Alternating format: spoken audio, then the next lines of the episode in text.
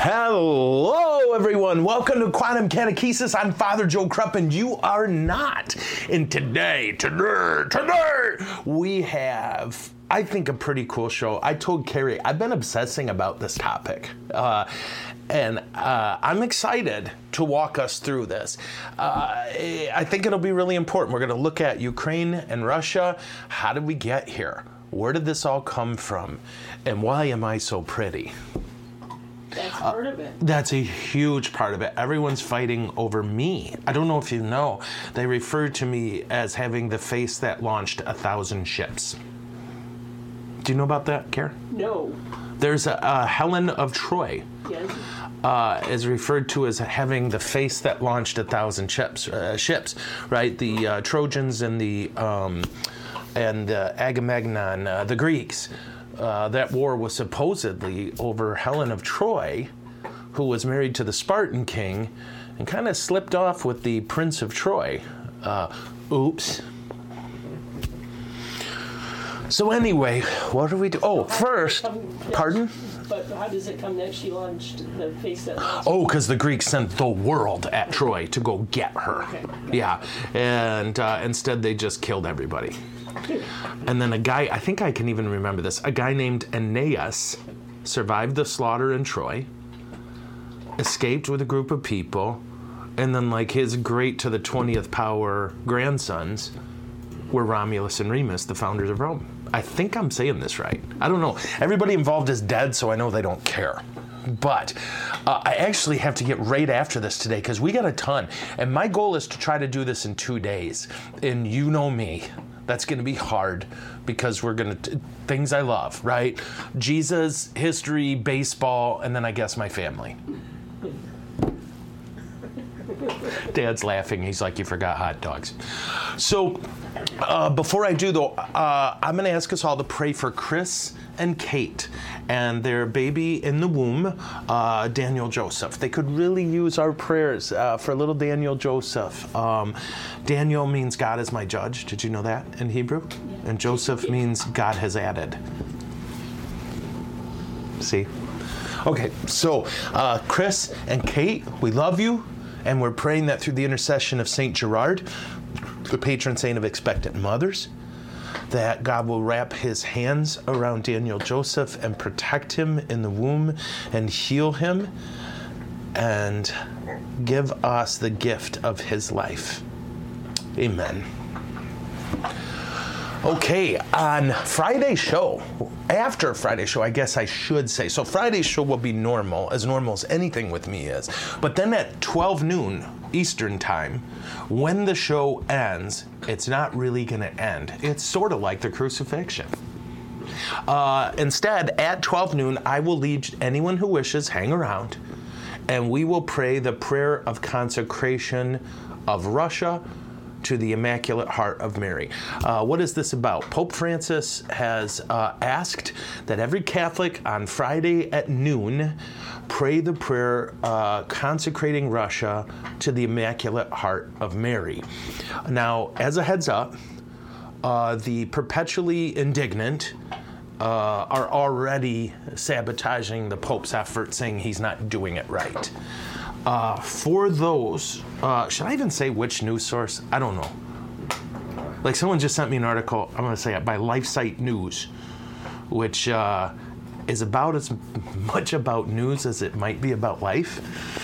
Uh, and they are spreading something that I haven't seen anywhere. And I've read what the Pope wrote. Oh, he's not really doing this. Uh, he wants it as an act of consecration of all people, of goodwill.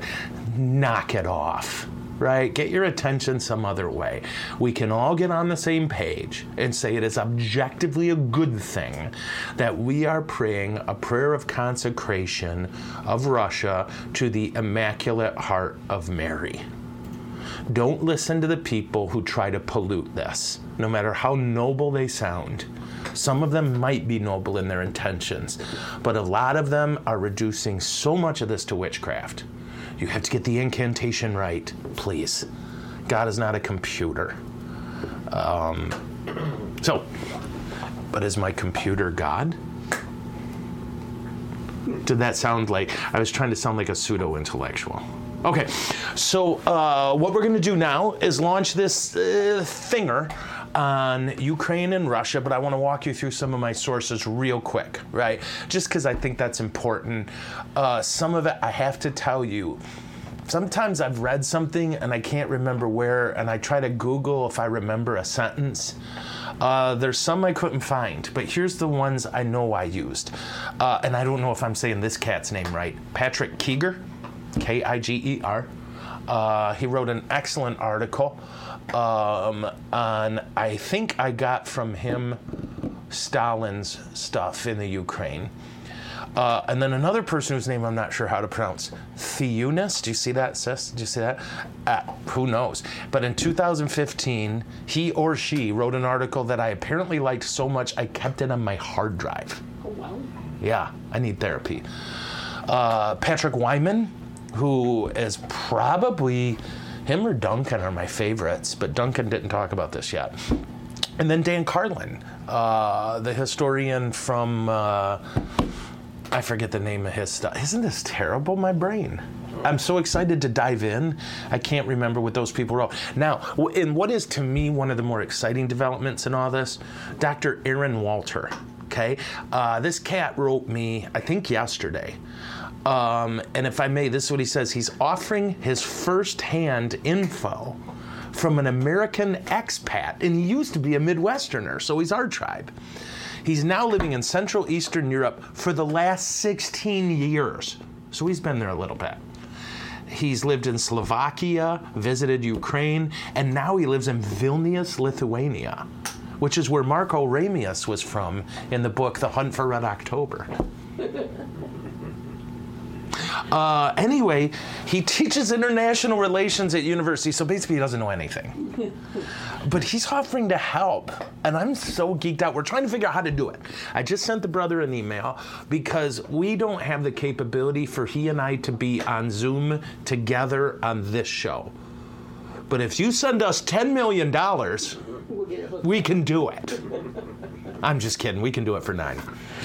So uh, we're gonna figure this out, and I hope if he's listening or hearing today, that uh, brother doctor, I hope you like any errors you note. Because uh, I'm not, well, I don't know if I'm a historian. I don't know. I read obscene amounts and I, I just love this stuff. That's the trouble here. But anything I get wrong, Doc, if you're watching, please note it so we can talk about it. And if there's anything you think, well, you got some, but not all, that doesn't hurt my pride. I want to know. Right? I want to do a good job. So, anyway, thank you to Dr. Aaron Walter, or Dr. Aaron, as we're going to call you, Aaron. So, what we're going to start off with, please uh, let me get a drink. Oh, yeah, I said it wrong, didn't I? Carrie, thank you. Okay, so I messed up talking about Friday, and it's Carrie's fault. Um, the show will start with the consecration prayer, and it's a longie. I don't mind telling you. Is this something where we can put the text up? Sure. I don't want you poor people to just have to hear me read a prayer. Uh, it's like, I mean, this is a Jesuit wrote it, guys. So there's probably words in there no one can pronounce.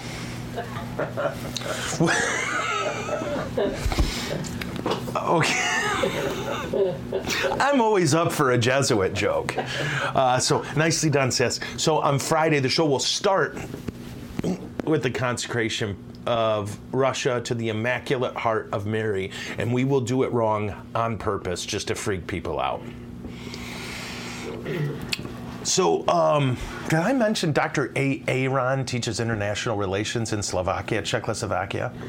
Seriously, the man's legit. Somebody said Faustina, St. Faustina is associated with Vilnius. Yeah. Uh, in fact, the better, there's two, what do you call those? Divine Mercy images. And there's the one where Jesus looks kind of like a hipster and he's doing this. And the Vilnius one, which is lovely. Can you tell which one we want? So, first, we're going to look at why is Ukraine in control of Ukraine so important to Russia? And as far as I can tell, there's probably a lot, but I'm just going to list you some. and then I'm going to walk us through the history. So, first is history, right? Ukraine is home to an estimated seven and a half million ethnic Russians who mostly live in the eastern part of Ukraine and the southern part of Crimea, Crimea, Crimean Peninsula, Crimea, okay?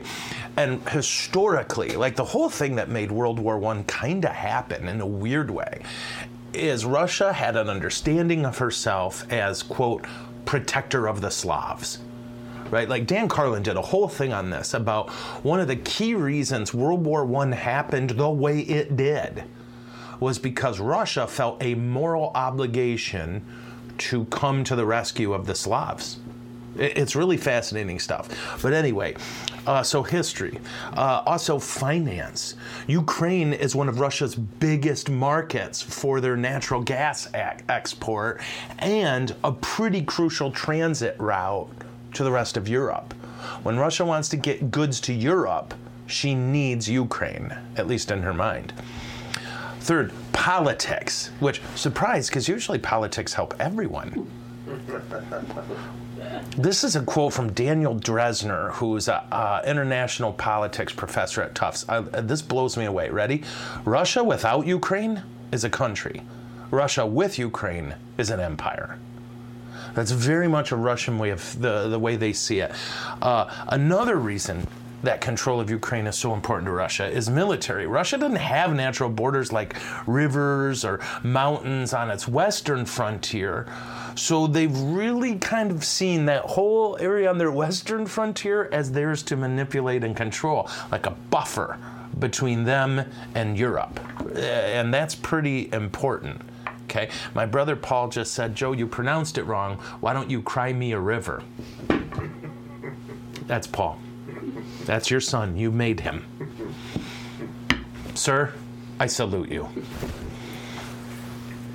Uh, and then this is a quote from the Kremlin advisor Sergei Markov. Uh, and, and he uses a word that I'm not entirely sure how to pronounce. Galicians, maybe? And Dr. A. Aaron, maybe you can help me with this. But it's a term I found out the Russians use for Ukrainian speaking people in the Ukraine. Right? Galicians, Galicians, I don't know. Quote, everyone knows that Ukrainians are Russians except for the Galicians. That's an advisor to the president of Russia. Yeah, they're Russians. And everybody knows it except those people. Okay. So Russia's a little saucy about this, as you can tell from their willingness to, I don't know, murder tens of thousands of people. Uh, how did this all start? Well, like many crazy things in Europe, it started with the Vikings. Yeah? Um, that uh, in the ninth century, the Vikings from Scandinavia uh, poured down from the north and just began doing what they're great at killing everybody and conquering. And they set up a dominion there, the Vikings did, from uh, the Baltic to the Black Sea. Okay. Now, two days ago, I wrote a buddy of mine a question just to get his help on this, and he said an interesting thing. He thinks it was Ivar the Boneless who was the Viking that came down from the north. I don't know. I poked around and I couldn't find it. But if you're not sure, Ivar the Boneless is. Um, uh, what's his butt son, uh, the first Viking to get over to England and go, we like it here. I think we'll take it. Uh, uh Ragnar, uh, Ragnar Lothbrok, right? He had uh, four or five boys who just kind of went all over Europe and went, We really like it here. I think we'll stay. Ivar the Boneless was, I think, his youngest. Uh, and anyway, that's what my buddy said. He said, I think it was him. I don't know. I didn't see it anywhere. Uh, what I saw everywhere was Vikings, and specifically from Scandinavia. Uh, so they came in, killed everybody that they wanted to, uh, had a lot of babies, if you know what I'm saying, and they set up this dominion from the Baltic to the Black Sea, and they established it as a kingdom and called it Kievan Rus. Okay, that's what it was called. And it lasted from the 9th century to the 13th century. And it lasted well. It thrived during that time. Now, where did those names come from? Rus is the Slavic word for the Vikings. And I think even specifically red-headed Vikings, but again, Dr. Aaron, you might be able to help me on this. Uh, Kiev was the name of the thing they, the, the capital they established. So it was uh, Kievan Rus was the name of this empire, kind of. And again, it stretched from sea to sea there. Um, they converted to Eastern Orthodox Christianity in 988. So they really weren't even there 100 years, the Vikings weren't, when they converted to Christianity, specifically what you and I call Eastern Orthodox. To be clear, at that point, they just called it Christianity, right? The separation between East and West didn't happen until like 1054. Uh, but at this point, it was definitely a cultural expression of Christianity, other uh, not a different religion. Okay, how we doing so far? We doing good? Okay, so uh, as a note, a French cleric, right, who popped in on the Kievan Rus to see what's it like here. When he went home, he described it as better than Paris. He was like, they're prosperous, they're civilized, they're in unity, they're strong. These are some, this is a beautiful place to be. So, what the Vikings established flourished. Vikings were huge believers in trade, and they also brought about unity by killing everyone who disagreed with them. So anyway, this French priest or, or, bishop, I don't know. I just wrote cleric. Uh, so could have been a deacon.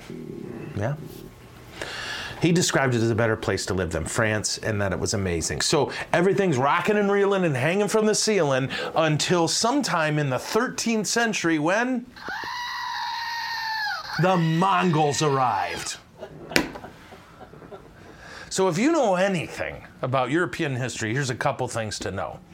When you get your little DNA test and it shows you all these dots spread all over Europe, blame the Vikings. And when you see that one dot way to the east, that's a Mongol. Yeah. Um, seriously, I mean, it's crazy. Like every once in a while, someone will show me their little DNA test, and it's like Germany, Poland, Britain, Beijing. I'm like, that would be Genghis Khan. Actually, it would be a guy named Subadai. But anyway, be this as it may, the Mongols arrived, and the Kievan Rus were the dominant political and military power at the time. And to give you a sense of the Mongols, it wasn't close. Uh, I think it was Patrick Wyman who said, whenever you think about the Mongolian invasions of Europe, think of it this way a team from the majors just showed up at a high school baseball game to play. He said it was that much of a gap. The Europeans were not ready for the level of ferocity and skill that Mongolians brought to the equation. The only group that really had a shot at stopping them would have been Kievan Rus, and they didn't last a week. And to be clear, and I, and I told you, Carrie, yesterday, this is why we're doing two shows, because I have to do this. Yeah. This was a scouting party from Mongolia. Did you know that? This wasn't an army. And the Europeans never figured that out till way later. That what they were fighting wasn't an army. The army was back uh, going after China. This was about 30,000 dudes that went, yeah, we'll go scout. And got home and went, well, that was easy. And it was so, e- well, I mean, you can't imagine nobody was ready for how dominant the uh, the, the the Mongols were. And uh, just as a side note, they blasted through the Kievan Rus. They blasted through everybody. Nobody even gave them a decent fight. Uh, there was never a battle I could find that the Mongolians fought where they weren't significantly outnumbered, and they barely lost anybody. Okay? But here's the key. Once they blasted through Kievan Rus and once they pushed east, there was no army left. They killed everyone. They depopulated parts of the Middle East on their way. When they there was no army between them and the ocean. So do you know why they went home? They went home. Do you know why? The Khan died. They needed to go back for the funeral.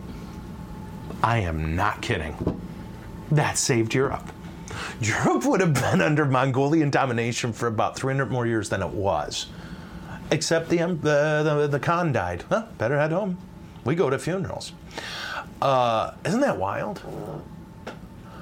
And when they got home, like if you look at the secret life of Genghis Khan, I think it is, or the secret, the secret life of the Mongols, the secret life of the Mongols, which is the biography written during that time, the autobiography. When they talk about conquering, I don't know, Europe, took up about two pages. And the whole two pages were, that was easy. Let's go back to China. They give us a fight. No kidding, guys. They burned through and they destroyed and they killed and they literally piled bodies as high as they could and left the bodies there to rot. Uh, as a warning to anyone else, literally saying, What? We'll be back. And when we come back, it's best you don't fight. Uh, another uh, interesting thing about all this, well, no, let it go. Okay, so after the what? What year? They want to know about what year this is. Oh, you're talking the 14th century, the 1300s, I believe. Yes. Uh, let me double check. Okay, 13th century. Yep, 13th century. Did I say 14th? No, 13th century is when all this happened. The Mongols arrived and absolutely obliterated everybody. Um, and Kiev was, for all intents and purposes, gone. It literally gone. Uh, Like the Mongol policy was kill everybody, leave, come back a week later just in case anyone was hiding. That's how thorough they were in these exterminations. Well, what was the effect of, on Kievan Rus? Well, all that was left was this crappy, one of their tiniest trading ports in a city they named Moscow. Isn't that crazy? You see where all this is going? So you had Kievan Rus, then you had the Mongolians coming up and go, that's a nice empire you got there. Be a shame if something happened. And when they finished killing everybody, the only thing left in that empire was their one of their smallest trading ports posts way up in the north that they named Moscow. Does that sound familiar? So after that Mongolian devastation, that territory, and they didn't come back, right? That was the thing. For a long time, Europeans kept like, what are we going to do? They're coming back, and there's nobody left. They didn't come back. They thought, we can take out the Europeans. They didn't call them that, but we can take out those people anytime. Let's finish China first. And it's kind of what they did.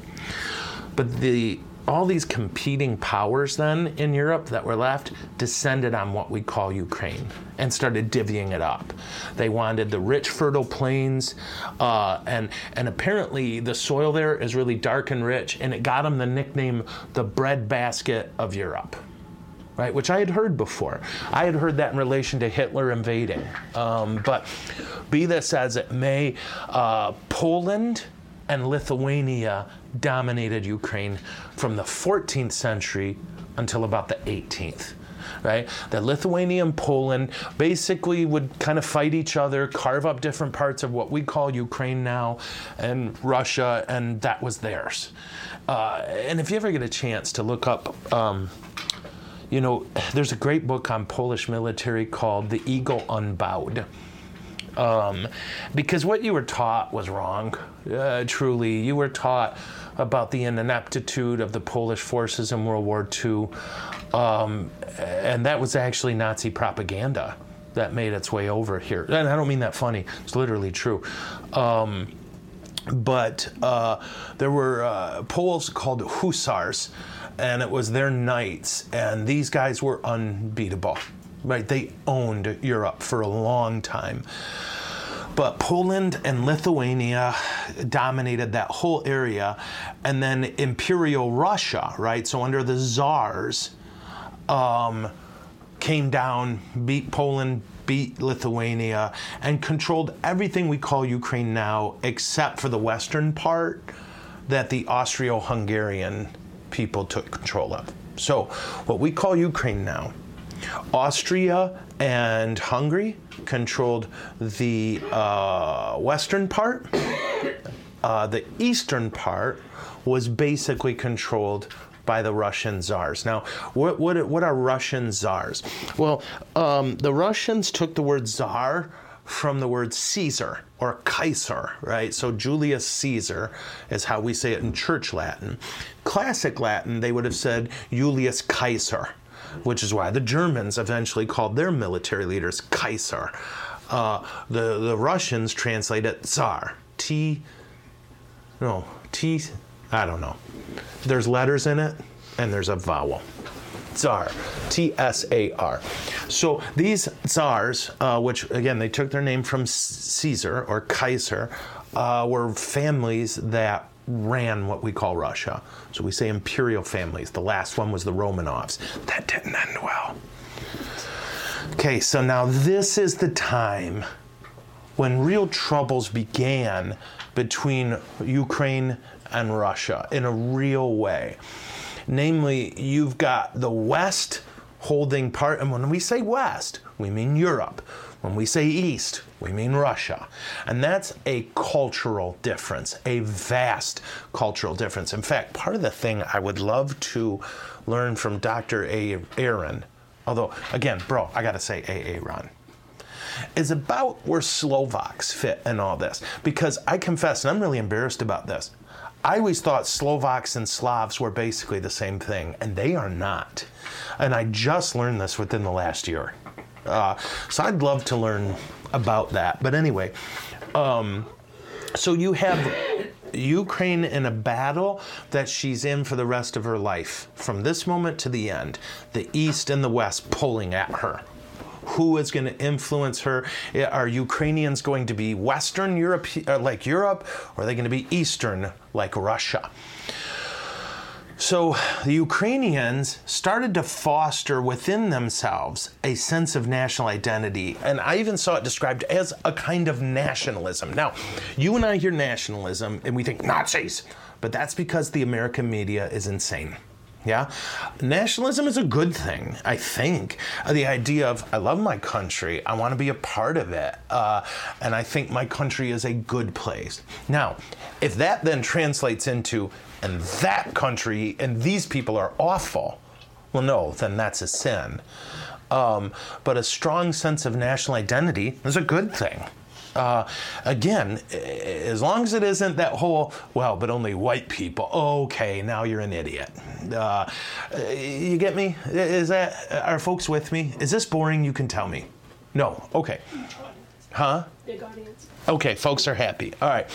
So, and if you're not happy, it's Carrie's fault. If you're happy, why, that's me. So the Ukrainians started to develop and understand themselves as a national people. It's no longer Kiev Rus or formerly Kiev Rus or the artist formerly known as Prince. We are Ukrainians. And the czars hated this and they attempted to suppress it. They began to describe Ukraine as, quote, little Russia. If that sounds familiar to those of you in Ann Arbor, you're the Russia in this story they banned the use of Ukrainian language in schools. So Ukrainian kids had to go to school in Russian. And now, I don't mean, again, I'm ignorant. I've heard Russian, I've heard Ukrainian. They sound very similar. But I would imagine if you don't know English, English and Spanish sound similar. They, they do. If you don't know English and Spanish and you hear them, they sound similar. So I don't know. I know some words are the same. Remember, we met that Ukrainian girl at the closet place, and I know pivo is the same, beer is the same in both countries. Anyway, so um, now you've got Ukrainia, uh, the Ukraine, and you have the East and West tearing Ukraine apart, fighting for it. You have the Ukrainians starting to um, come, Holy Spirit, exert themselves. Insert, what is the word? Uh, insert. insert. themselves. Like, no, we're Ukrainians, right? Uh, we have our language, we have our culture. And this whole thing was messy for a while until uh, the Russian and the Austro Hungarian empires collapsed at the end of World War I. Right? And at that point, the Ukrainians went, We're independent. They got together in Kiev in 1917 and said, We're Ukrainia. We're the Ukraines. We're free. We are independent. And they, they signed, a, We are now a country, and Poland went and came on in. Okay, Poland thought that was so cute. Uh, so they swept in and invaded Ukraine. And what they found, the Poles did, was that they weren't just fighting Ukrainians, they were fighting forces of, of the Russian Tsar and the new Bolshevik government, which took over Russia in 1918 this is such. I mean, if this is where the story. I don't know if you notice it. It hasn't got not sad yet, right? The people in this area suffered so much to this point. It's about to get a lot, lot worse. Okay, and how? Well, you have different powers tearing at Ukraine's Ukrainians and themselves. You've got three forces goose stepping around Ukraine Poland, the Tsar's armies, and the Bolshevik government, and they're all tearing at the Ukrainians to try to grab territory. And you're going to find always, almost always, the Western Ukrainians. They're like, nah, we're Russian. We're with the Russians. And the Eastern Ukrainians are like, y'all might be, but we aren't. Um, in the end, you get to the year 1922, and Ukraine is devastated. It has been perpetual war and slaughter and starvation, and it's about to get worse. Because in 1922, the Soviet Union, in a sense, just said, Ukraine is ours. And that was it. That was it. Ukraine now belongs to the Soviet Union. Um, Ukrainian pre- peasants' response to this was, "Yeah, we're we're not going to play ball. We're not going to join your collective farms." Uh, and Stalin, with his usual gentle hand, uh, in 1930s, he decided Ukraine would be better off without Ukrainians. Okay, uh, and responded with supreme and total violence. What did he do? Mass executions. But perhaps the cruelest thing he did was a planned starvation. Okay?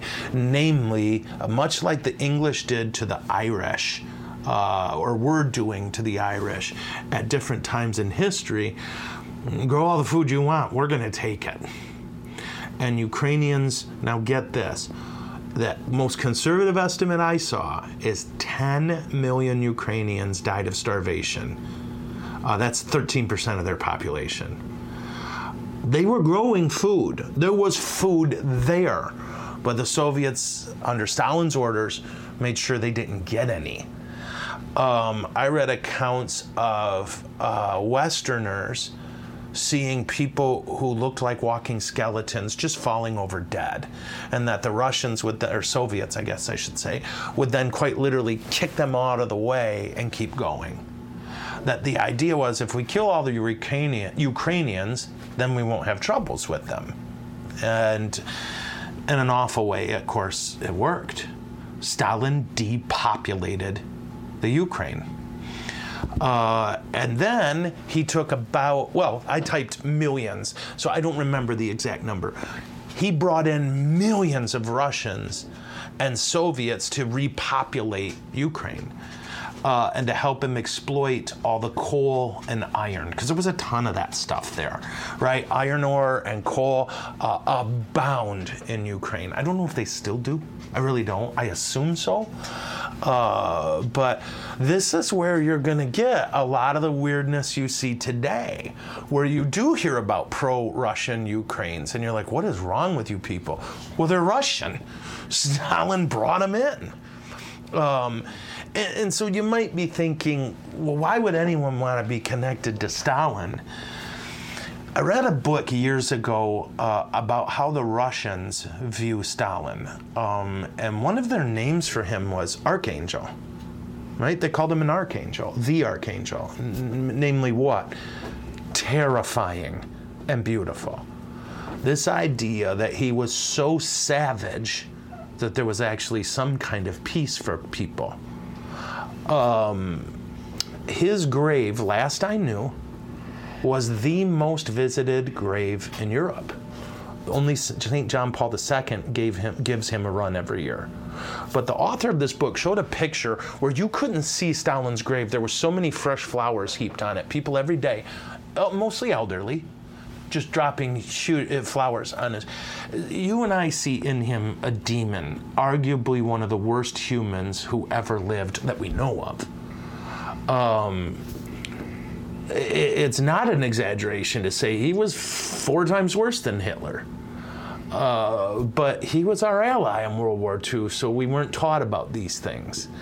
Um, here's the key. Uh, when these Russians who are in Ukraine, if, if you say to them, yeah, but bro, Stalin brought you here, some of them might be tempted to go, yeah, he did.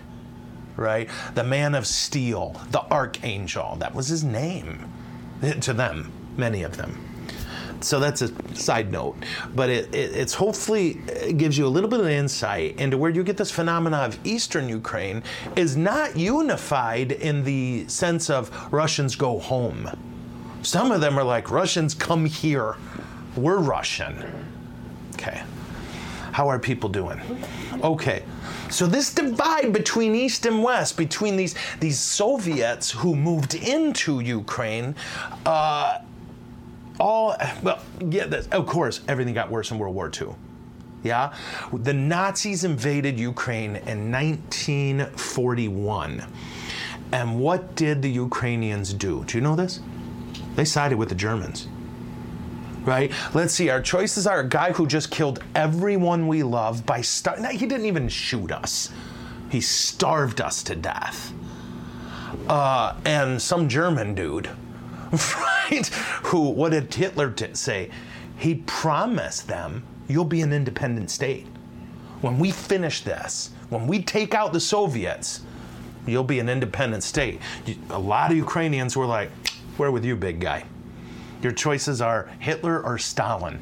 This is how bad their life sucked. But to be clear, I don't think many people had a sense yet of what Hitler, how deep the darkness went in him. But be this as it may, I find myself a bit defensive of Ukrainians. Because all I heard the first time I read it was they sided with Hitler. And then it was like, mm-hmm, or Stalin, which one would you pick? We like, oh, yeah. So the Nazis invaded Ukraine in 1941, and a lot of the no, locals welcomed the Germans as liberators from the Soviets. Tens of thousands joined the German army hoping and believing Hitler's promise of you'll have an independent state. Uh, that's not a promise he kept. Big surprise. This is going to shock you. Hitler was a liar. Who knew? Instead, the Nazis went, Thanks for joining us. We're really grateful for your help. We're going to give you a position in an army called slave labor. So they were um, made slaves by the Germans or the Nazis, however you want to put it. Uh, 2.5 million Ukrainians joined Stalin's Red Army then. As it became clear that Hitler not only would not grant them independent status, but was going to use them as slaves, two and a half million Ukrainians joined Stalin's Red Army to fight the Nazis. And Ukraine ended up being Europe's bloodiest battlefield. I've not read anyone who said different. But I'll be honest, I thought France, because holy crap, we threw the kitchen sink at them, right, at Normandy.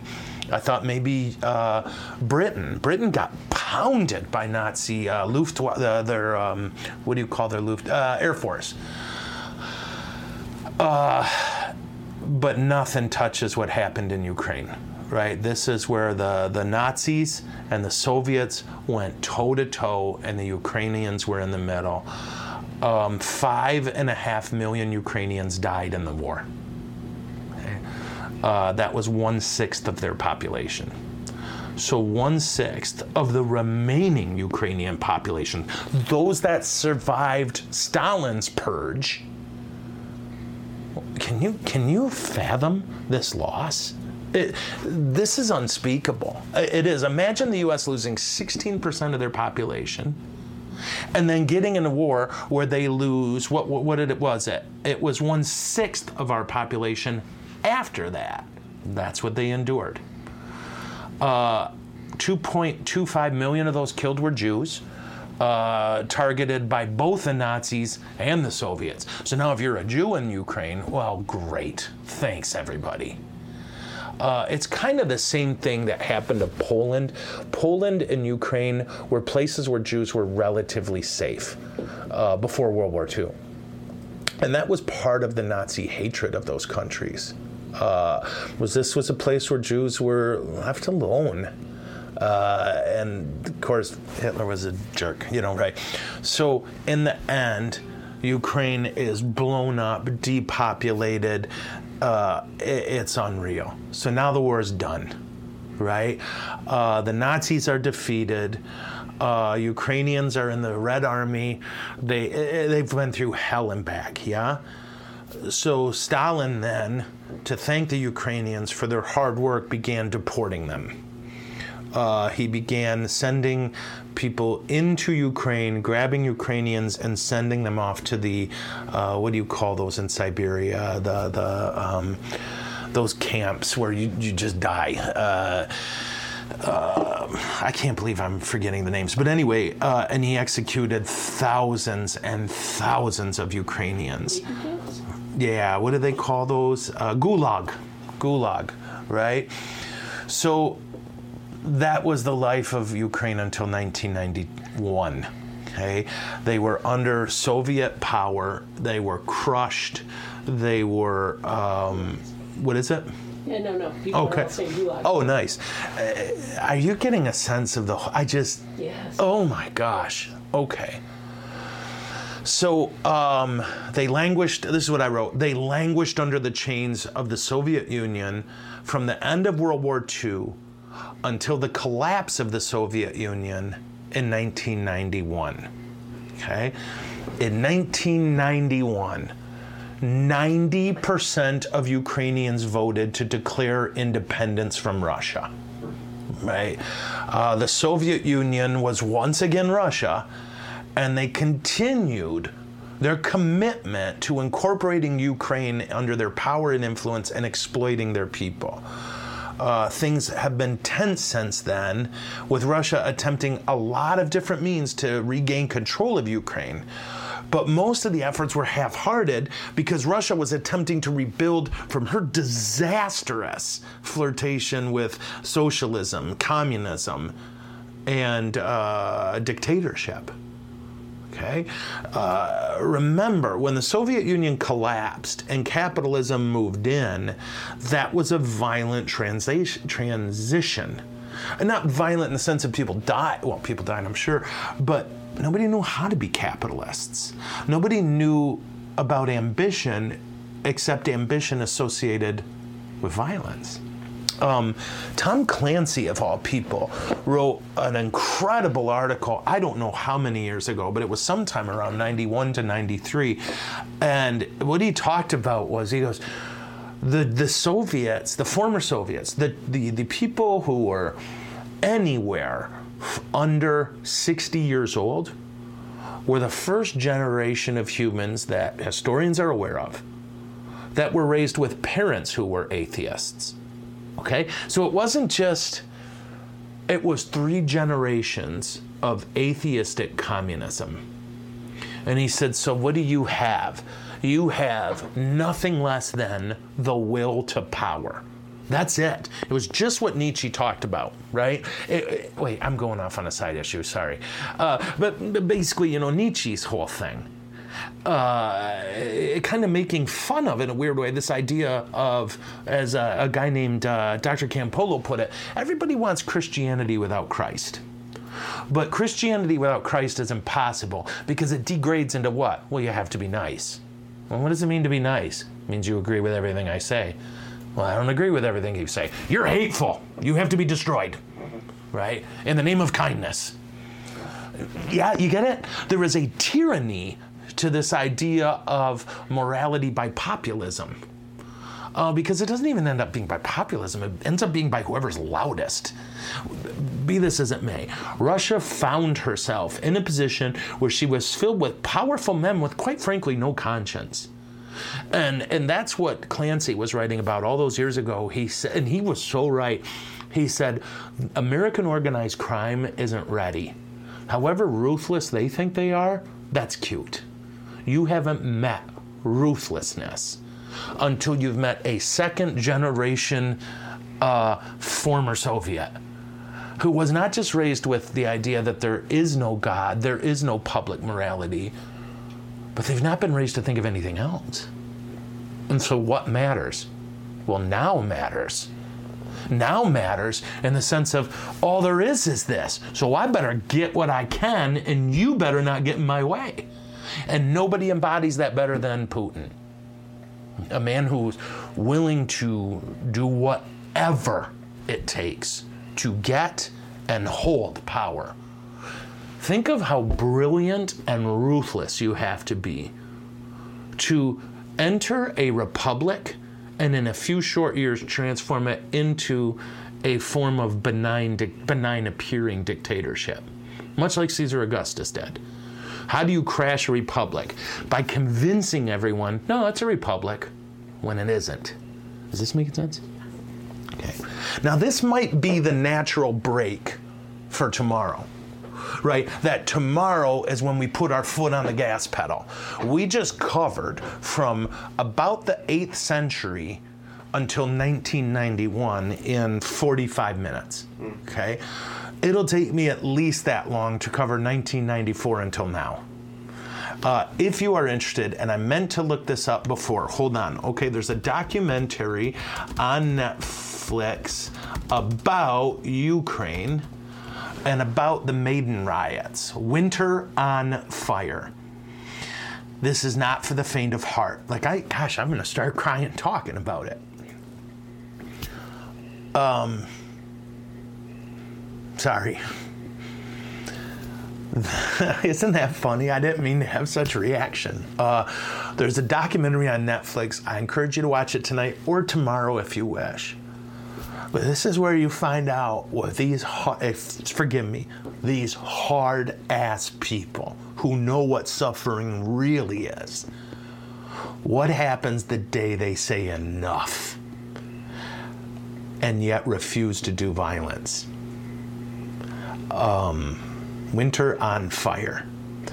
Uh, this is about the 93 days that happened in 2014 that your news media didn't bother to tell you about because they were too busy telling you that Trump made an okay sign with his hands or something stupid, right? And I'm, you know, not a pro Trump. I just mean it's all circus clown stuff. That's what the media is now. But uh, this is what.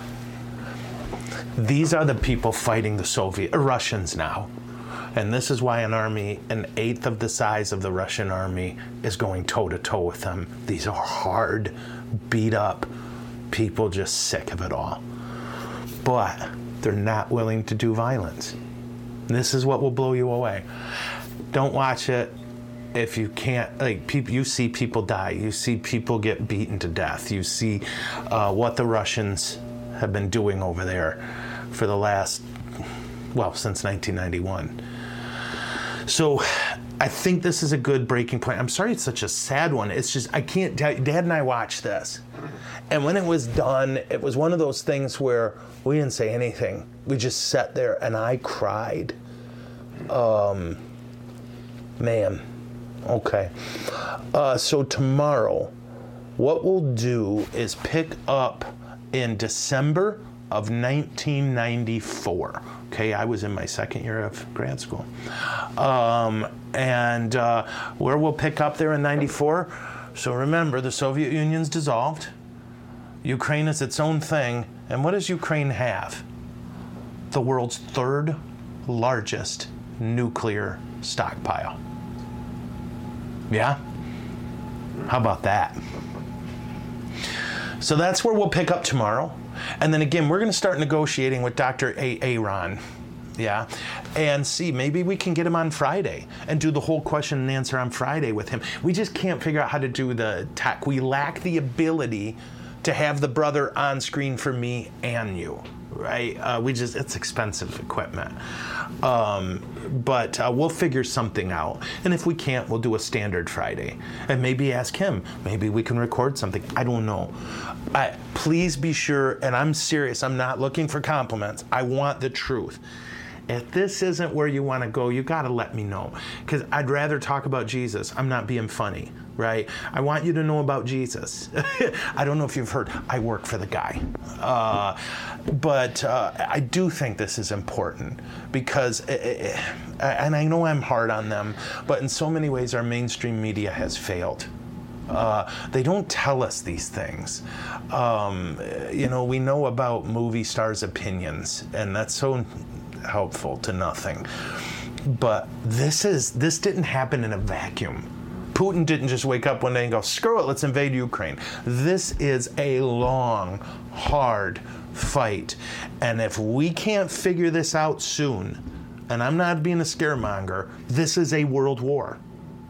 This is a world war in about six months if something doesn't happen. Okay? This is why you've never seen the world in this much unity, right? Germany, France, two countries so repulsed by war, and I get it, right? They have seen the belly of the beast. Uh, you know, we tease the French and Germans about doing everything to avoid war, and, and I do it as a joke, but I get it too. Praise God for them saying, uh, We've done war. Uh, Americans are always happy to have wars because they don't happen here. But the, France, Germany, Belgium, Poland, us, Britain. I mean, you could go on and on. Italy, frickin' Italy, who's sick of war like nobody else, are all putting the clamps on Russia because what they get is this can't stop uh, before it spreads. Okay, I'm I'm preaching today. Sorry. Uh, is there anything before we go? um. Uh. Okay does the name Moscow have a meaning? I don't know. I should look that up. I, I true. Huh? I, I think they say Muscovy in well, Russian. Say river, but I, you know, it's yeah. a river there, but uh, you know what came first. Okay. Um. Uh. Okay. So I hope you found this helpful. And for those of you who are like, dude, stay out of this, let's talk Jesus, I totes get it. And next week we'll be right back on track, okay? Unless Russia invades Siberia, which they already own. So, uh, as a side note, and I don't know if Dr. Ward's watching. I'm going to make a statement, Doc, and I've always held this. And I said it to a buddy yesterday, and he was like, I don't know. Ready for this? I can't think of an offensive war the Russians have won. They're great at defense. Ask the Nazis. Yeah. Uh, the Nazis threw the greatest war machine in human history at the Soviets, who were ill prepared, ill equipped, and dying of hunger, and the Soviets beat them. You just can't beat them on their home turf. But although the Japanese might have something to say about that. I don't know. Anyway, so I'm going to stop. We're going to continue tomorrow. And then on Friday, we start with a consecration of Russia to the Immaculate Heart of Our Mother. And then we'll see what we can do to get Dr. Ward in here. And until then, I'll see you beautiful people tomorrow. Salad pray. In the name of the Father, and of the Son, and of the Holy Spirit. Amen. Oh, Jesus, help, huh? The suffering of the people of Ukraine come to their rescue. Lord, drive the evil from their midst. Lord Jesus, we ask for you to help us to be instruments of peace wherever we go, to recognize that country scale violence doesn't happen in a vacuum. We foster violence in our hearts. We call it virtuous, and then we're surprised when it all blows up. Lord, make it so our only ambition is to love you and our neighbor.